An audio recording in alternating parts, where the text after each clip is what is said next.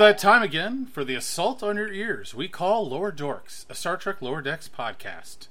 I'm Aaron, and with me is Stavros. So Stavros, I demand you explain what we're drinking right now. I'm glad you asked. I mean, demanded. But today we are drinking Screwball. That's spelled S-K-R-E-W ball. It is a peanut butter whiskey. And we're back on the whiskey train, I see. But, you know, I've been nursing this whiskey for a few minutes now, and I have to say it is quite delicious. It's very peanut buttery and very smooth. No complaints from me. Yes, indeed. It's probably the smoothest whiskey I've ever tasted. A bit too sweet for my usual preference, but the flavor is fantastic. It makes a great mixer. Throw it in with, say, some jelly liqueur or a nice root beer, and it tastes great. But even ice cold, just by itself, it comes across fantastic. Yes, indeed. Well, shall we talk about this episode? You know what, let's just talk about the alcohol some more. I feel like this episode was a waste of time. That's exactly what this podcast is for. So tonight, we're watching episode 4 of season 2, Mugato Gumatu. Reference to the troubles that they had with the nomenclature of the gorilla-horned aliens in TOS. Yes, indeed. And I've also heard that this is a reference to tomato, which is another swing at the pronunciation issues with Mugato. Yes, tomato, the famous quote to reference people who pronounce things correctly and people who pronounce them wrong. I'm pretty sure you're right with that. But which one's right? Anyway, perhaps I should give a synopsis of this episode. So when the Cerritos is called to a planet in order to track down some Mugatos/Gumatos, depending on how you like to pronounce them, an away team turns into a Boimler/Rutherford duo adventure as they discover a Ferengi poaching operation and are forced to flee together, even away from Mariner, who they are convinced is a Starfleet intelligence black operative. Meanwhile, Tendi is assigned to complete physicals for reluctant crew members, ending with the most difficult patient of all, Dr. T'Ana.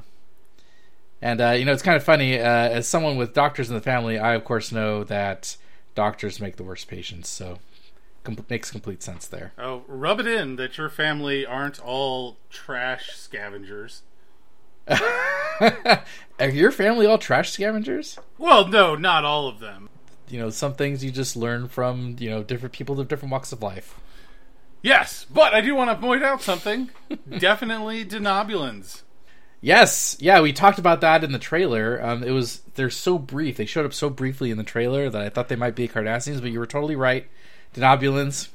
They do the puffer face thing and everything. It's fantastic. Did not scare the Mugato. So are they dead or... I mean, okay, never, Debbie Downer, immediately go to those friendly Denobulans must be dead. You know, in my headcanon, they got away and are now living a happy life as foragers on, what the heck was the name of this planet again? Frylon? I think Frylon 4, yes. Yes. Of course, the question is, how did the Mugato get there? Yes, I think that is something that they don't talk about at all, because I believe in the... original series episode, A Private Little War, they are on a planet called Neural, and supposedly the Gumatus are from that are native to that. Come planet, on, man, so pick a pronunciation and stick with it. You know what? That actually brings me to the inaugural instance of a brand new segment for this show that I have not passed by you at all. And you know what it's called? It's called Damn It, Mike. Damn it, Mike McMahon. You had one job. Star Trek canon was all in line. You know, of course, there was that instance where the original series cast couldn't pronounce the name of the alien. But here you are having Boimler saying things that it makes it completely canon that all of these different pronunciations of Mugatos are perfectly legitimate. And we did not need that. Everything was fine. Mugatos was the right way to pronounce it. I wish, Mike, please. Damn it, Mike. Just let us have the one correct pronunciation. We could have fixed all of this with Boimler saying, you know, the one correct pronunciation is Mugato, and then we could have been fine. But no, here we are. Every single mispronunciation in this episode is now canon. But you know what the best part? Why'd you do it? You know what the best part about the mispronunciation is? What? It's not that every character is choosing their own way to pronounce it. Shaxs pronounces it multiple different ways in the same scene. Yes! And per Boimler, all of them are now canon. So, Mike, please, why'd you do this? You know, why did you have to do this to us? It reminds me of one of my favorite scenes from The Last Starfighter, where the big bad villain has revealed himself, and you have Centauri, Grig, and Alex all standing there, and Centauri's all like, Zerr, and Grig is all like, Zerr, and Alex is all like, Zerr, and you're all like, damn it, Alex, you just heard it pronounced twice. Universe is doomed. Somebody that dumb should not be in a fighter cockpit. Does he have to know pronunciations in order to be a good fighter pilot, though? I'm not sure. Literally. But no, now we're stuck with all of these mispronunciations being canon, and I'm not sure the Star Trek canon needed this. I might lose my mind. Well, you know what? I think for a one-off monster of the week, they can get away with pronouncing it however they like. Fair enough. But you know, the good thing about the Mugatos, and I'm going to stick with that pronunciation because, damn it, Mike, but apparently their poop is tangy and tasty. Yeah, Shaxs seem to be enjoying it. But you know what? People eat weird stuff. You never know. Maybe... alien horned monkey poop is fantastic tasting. Who am I to judge? But, you know, we do see a lot of different Mugatos on this planet. Like we mentioned earlier, they seem to not be indigenous to this planet, so somebody at some point brought them over to Frylon 4 from Neural. At first I was a little... It seemed like they're kind of... naturally, you know, kind of in the wild there, and the Ferengi have simply captured some of them to sell their horns and whatnot. I don't think the Ferengi have a monopoly on the Mugatos on this planet. They just happen to have captured some. Could be. I mean, maybe they were, you know, repopulated there after their homeworld became inhospitable to them. Yeah, that's another option. All I can say, though, since we're talking about Mugatos, is I'm glad that there's that shot where the parent Mugato loses the baby to the Ferengi, and I was watching this, damn it, you better give that damn baby back. And then sure enough, right in the closing shot, you see him get back. I was like, thank God I can keep watching this show. Poor Mugato baby. You know, one thing I wanted to talk about that I kind of glossed over in the summary is the fact that Boimler and Rutherford think Mariner is a Black Ops agent. Something that they get from the bartender at the bar area on the Cerritos. Yes. And, you know, for a while, I was like, you know what? We're going to learn something about Mariner's background in this episode. But guess what? We don't, because it's all complete lies. Yes. Of course, the real thing here is the mysterious bartender. You know, I feel yes. like that voice is something I've heard before, but I can't place the reference. And I love the fact that the only reason people believe that is because he spreads any rumor you tell him. Honus is his name. Yes, Honus. I just rewatched the episode with the captions on, and his name is Honus. He's got kind of like a vaguely, I'm not sure, maybe Irish accent or some kind of accent that makes him seem kind of like more like a wizened bartender. But then, of course, his manager yells at him. but you know, like and they kind of play up the Mariner being scary as hell, especially when she plays some Abu Jitsu with Rutherford and Boimler, and like utterly beats the crap out of them. Like I wasn't sure what they were trying to show there. Like, I mean, of course, I guess it's hilarious to beat up your friends. I don't know. It's funny because it starts with, you know, Rutherford and Boimler having been practicing, and they immediately get the upper hand on Mariner. And then when Mariner realizes she can take the kid gloves off, she immediately turns around and goes ape on them, or Mugatu on them. Well, but Good choice of words. The best part is you'll notice that Boimler's injuries are the exact same injuries that him and Rutherford inflicted upon Boimler. That him and Rutherford inflicted upon Mariner. Yes. Although Mariner then takes it to the next level with the kid gloves off. It's like she breaks her stick in half and like stabs people through their hands and stuff like that. I was like, oh my God. Yes. In fact, this episode in general, much more blood and gore than what we've seen. Got pretty dark at times. Pretty dark. Yeah. Yes. And that takes us to our Aussie Tellarite, Patingi, who has read several books on Mugatos. Yeah, Australian Tellarite. What the hell is that about? I was like, huh, are we going to see more of this guy? No. Head clean off. Yeah, but lots of blood. Yeah, there's Mugato blood. There's Mugato blood. Purple? There's Shaxs blood. I'm not sure. Very, very similar shade. I'm not sure. It's one of those. Yeah. But every single, you know, gosh, there are like multiple instances of physical violence in this episode. Pretty brutal. Yeah. But, you know, that brings us to the main focus of the episode, which is the Boimler-Rutherford team-up adventure, which I thought was amazing. We haven't really seen a lot of these characters together in previous episodes. And I think we covered in our preview episode that they were going to try and mix and match characters together. Yes. And I think this is what we've seen for the Boimler-Rutherford one. Although I feel like it's getting a little ham-fisted at this point. It serves the story well of the how much do we really know about Mariner. But it's all like, what's going to happen next episode, you know, when Tendi and Boimler have to team up? They will also learn something strange about Rutherford and or Mariner. Yeah, you know, it turns out that the reason Rutherford is a cyborg is because he shaved a little too close. A classic mistake. But I do love how they ended up solving the issue. I mean, they, you know, these two characters, usually nonviolent unless Rutherford activates his implant, I guess.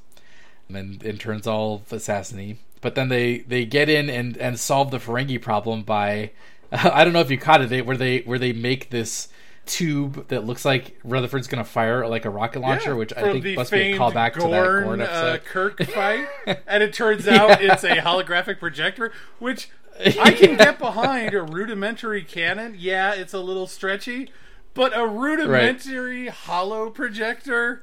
Like, oh, we found these crystals and this light-emitting fungi. Let's go. How does that work? You know, I feel like, at least in this episode, Rutherford and Boimler have access to... It looks like they, like, break into a crate or something, and they feel like they, you're like, making have some excuses. Tools. You know what? You know, Kirk just had the tree, and he just turned it into a... I'm sorry, somehow. This is the point where my suspension of disbelief fails. I'm sorry. You went too far. Lower Deck. Too far. You can't just have holoprojectors coming out of tubes. It don't make no sense. Don't make no sense, sir. You best go back to that writing room and give it one more pass. Honestly, I love the way that they resolved this. They contrast it a lot to the Mariner method of solving things, which is just often she just gets in there and beats the heck out of things. And I'm glad that they made that distinction there, because you know what? If Mariner is not Black Ops, that she doesn't need to solve every single problem. Yeah, but I mean that comes up a lot, you know. Whenever anybody else goes to solve a problem, like I feel like her and Tendi are the only ones that would immediately resort to violence, you know. Tendi, yes. Although, yeah. Oh, you were just supposed to transport us out of here. That's right. Has every single character had some kind of violent explosion except for Boimler. Maybe? He's just chill all around, which is how we know he's going to be the next great Starfleet captain. Yes, of course. I mean, makes sense. So, but I do want to talk about how they resolve the issue. So they give their presentation, and they're like, "You can make 150% more profits," but I'm like, kind of. I need more details about their business plan. So it's 100%, 150% more profits. Is that over the course of the program? Like, how long was the Mugatu harvesting program going to last versus how long is the Mugatu habitat going to last? Because if it's 150% more profits spread out over 20 years versus, you know, the 100% profits over 2 years, these Ferengi are getting into a bad deal. And, you know, based solely on their behavior in the episode, I think they're not thinking things through, and they should take a second look at this business proposal. Yeah, you know, the Ferengi does specifically mention it's going to take more time. More work. The amount of time needed. He says more time, too, I think, right? He says it's could be, I think it's in there. But, I mean, you're right. You know, they don't, it's not exactly clear how much time is needed. But my main concern is, you know, it's they call it, you can see the sign being unfurled. First of all, the Ferengi's name is Kink, K-Y-N-K, which is hilarious for its own reasons. But then the sign says Mugato Land. And my first thought was, you already have Mugatos in cages, and the slightest mishap caused all the gates to open and all the Mugatos to run free and murder a bunch of people, possibly. Like, are we just gonna forget about, like, the Jurassic Park, you know, movie in here? If we're just gonna, you know, everything's gonna be fine. Well, you know, just be peaceful. Don't hire the lowest bidder to build your security software, and you'll be fine. I mean, just don't let. I feel like the Ferengi would do that. Into the park, you'll be okay. What's like the Ferengi equivalent of Nedry? Oh God, I don't even know. I feel like the Ferengi would go there, though. Yeah, they would think it's cost effective. I feel like it's only a matter of time until we come back to Kink's Mugato Land, and all of the Mugatos will be free, and everyone will be dead. Yeah, he like hired, you know, Lek to be security, and Brunt to be park management, and, you know. But let's go back to the Cerritos, because there's a lot of fun stuff happening there as well. One thing I noticed with the Tendi side plot, have you noticed Tendi has a medical coat, but she never wears it when she's on duty? She only wears it when she's like running around the ship doing weird medical stuff. Yeah, she's got to differentiate herself. If she's in the med bay, you assume she's a doctor. But if she's just running around, you don't know. Maybe you got a stubbed finger, and you're like, oh shit, is this an astrometrics officer or a nurse practitioner? And you don't want to go to the astrometrics officer, because they're going to be like, let me get my telescope. And you're going to be like, shit. It's a good observation. But yeah, maybe it's a thing. Like, you know, if you're on a medical assignment and you're out of sickbay, put on this coat. That's the only way people will know. The Dr. Crusher effect, maybe. Yes. But, you know, one of the things that's actually bugging me about this whole season, and that comes up while Tendi is doing her thing, is that she interrupts a fight, a sparring match between Jet and Kayshon, just in order to scan Jet. Why does this bother you? And Jet gets knocked out. Why do you keep talking about this? I want to know. Look, what's Kayshon's job, Mike? He's a security officer. You can have more than one on a ship. Which one? So are there two chiefs of security? No, there's a chief. You can't just leave this hanging. There's a chief of security and the what do you call them? The squall of security or squaw of security. So which one is which? Well, I mean, obviously Shaxs got his old job back. Why? Well, maybe because, you know, Kayshon's first outing did not go well. That is true. He just got immediately puppeted, and then it was bad news from there. Yeah, and you know what? I think it's clear that his old ship didn't want him back. Yes, I suppose that's true, but I need answers. Kayshon had this dramatic entrance.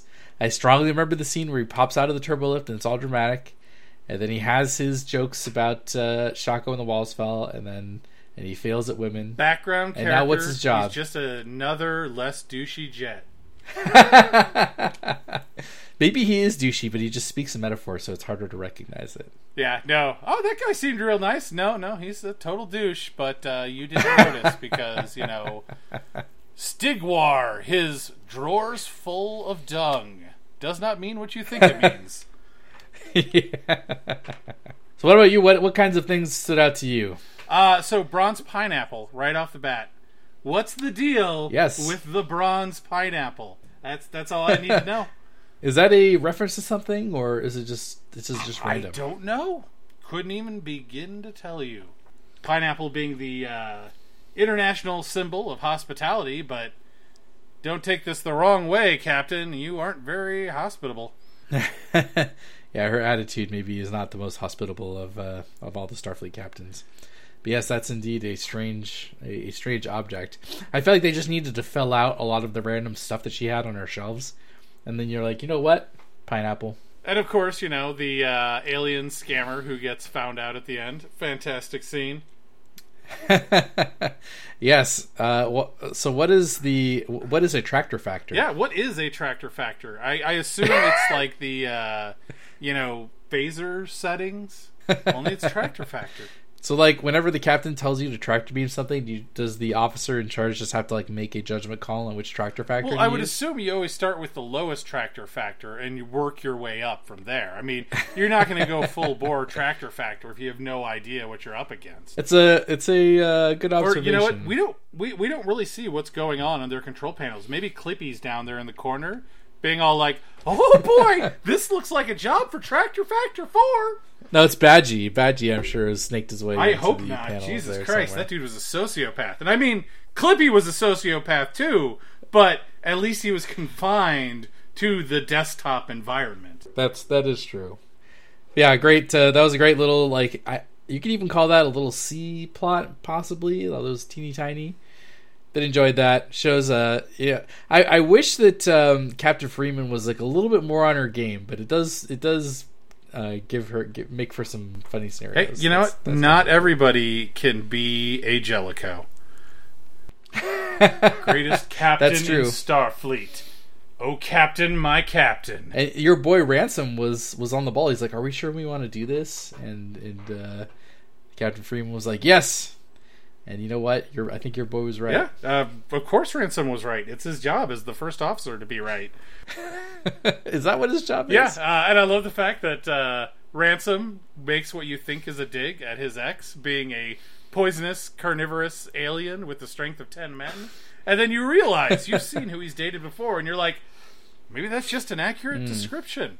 Yes, he always goes for these super deadly aliens. For the salt vampires. Yeah, yes. Can you blame him?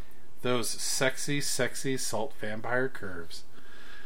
I don't think we've ever seen him successfully, like, date anyone on the show. He just has misadventures. Well, yeah, you don't really date salt vampires. You know, it's a one and done. You know, yeah you give him the number, but it's the wrong number. And you know, speaking of senior officers getting trod on. We have to talk about your romantic partner for Rutherford. Yeah, I think we do, because Billups, you know, he can't even get his daiquiri because his bartender is shitty. And you know what? Rutherford doesn't even care. I don't think there's a future with the Rutherlips. Yep. No. This is just a lull. It's gonna come back around. They're gonna get their ship. It's gonna be like a will they won't they? Fly off into the frontier together, keeping that thing in tip-top shape. But a couple of other interesting things that I not big deals, but just thought of stuff I thought was interesting. Starfleet totally doesn't do nefarious black ops, except, you know, all those times it does. That they do, yes, like literally in the show. Yes, I love Boimler and Rutherford's defense as to why they would believe that Mariner was secretly black ops. Because why else would a badass like her hang around with them? That is so tragically sad. I know. Did you catch the name of the shuttle that they gave the guy? What was it? Was it Yosemite Tree? No, Joshua Tree. What was it? And I Joshua Tree. Didn't we previously see a sequoia?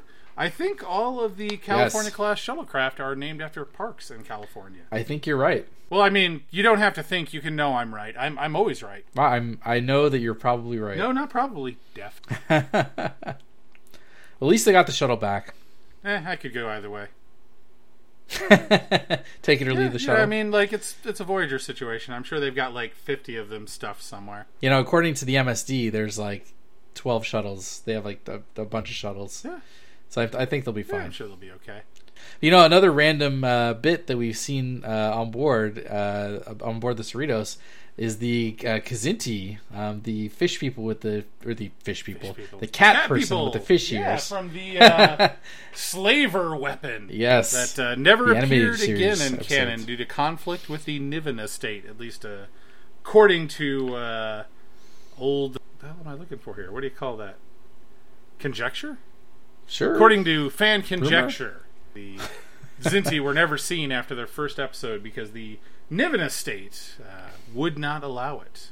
Yes, I wonder what kind of legal shenanigans they've pulled in order to get them. And you know, it's in the bar scene when they're drinking at the start of the episode, and they make, like, whoever animated this made sure you saw this Kzinti, because there's several shots and reverse shots. Yes, where the Kzinti shows up like back to back. So they very purposefully put. And it may just be a matter of they can use the visuals, but they can't use the name or any other details about them. Oh, like the visuals are unique to Star Trek, but everything else was taken from Niven. Yeah, that could be it. That could be it. But it was very cool to see that. Or at least maybe they just said, "Damn the lawyers, we will do as we please."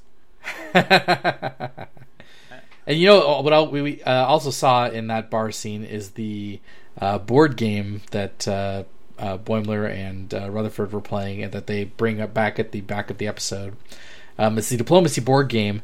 Hilariously called Diplomath, which I thought was amazing because the entire thing is about making sure that your numbers are just as sad as the other guy's numbers, and thereby you win. It's one of those games where the goal is not to win, but just to make sure that the other guy doesn't. And you know, I was hoping actually that this board game was somehow a reference to something, but I did some poking around and I can't see this game show up anywhere else, so it could be original to Lower Decks. Yeah, however, I suspect it will show up somewhere else. Give it a few months, and some entrepreneurial spirit will put together all the tools you need to make your very own Diplomath board game. Although, to be honest, I can't say it looked that fun, but maybe they'll make a fun version. Who knows? Well, I mean, we only saw a few seconds of it, so who knows? Yeah, that's true. It's very colorful, at least. It'll look good on your shelf while you're not playing it. You know, one more thing I wanted to touch on. You're always touching things, Stavros. I know. I thought we talked about this. Touch upon lots of things. I can't handle the cops coming by again.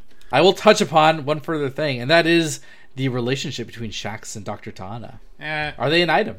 Well, obviously. I mean, you don't invite people back to your room in a very familiar manner unless you're an item or you're me. Oh, damn. But no, I couldn't tell if this was maybe a one-off thing, and Shaxs, like, deadpans the look back, so I couldn't really tell. It's like he's kind of like expecting that. He looked into it. So they must have a relationship. Yeah, I'm assuming a relationship. Yeah. But. And, you know, it's. I guess it's just a symptom of the main characters being in the Lower Decks, but darn it, I think we need to know about the senior officers' relationships too. I don't think we really need to. I think we've seen this already go awry too often in series. Do we really need too many relationships? Unrequited love between Picard and Crusher, or a weirdly inauthentic relationship between Seven of Nine and Chakotay? Ugh, let's not. Or a creepy stalker relationship like Kirk and Yeoman Rand. You know what? I think all relationships need to be between a person and a candle. I'll just leave it there. I don't know what that means. All candles from Irish planets. Oh my god. Anyways. Do we have more to talk about? Have we covered every single thing there is? I feel like we've said more than we should. I think that always happens in some way or another. Yes, but yeah, I feel like this is drawing to an end, which is probably a good thing, because I've had a few too many, and I probably shouldn't pour another one. So yeah, I think we need to turn out the lights and call it a night. But for those of you at home, you can catch us next week for our review of episode 5. But in the meantime, if you can't get enough of Lower Dorks, you can follow us on Twitter at Lower Dorks. Or you can stand sadly outside Stavros' window, the rain pouring down, until he takes notice and forgives you your past transgressions and invites you in for a warm cup of coffee. As long as you're out there with the boombox, I think we can figure something out. You're mixing your metaphors there, buddy, or references.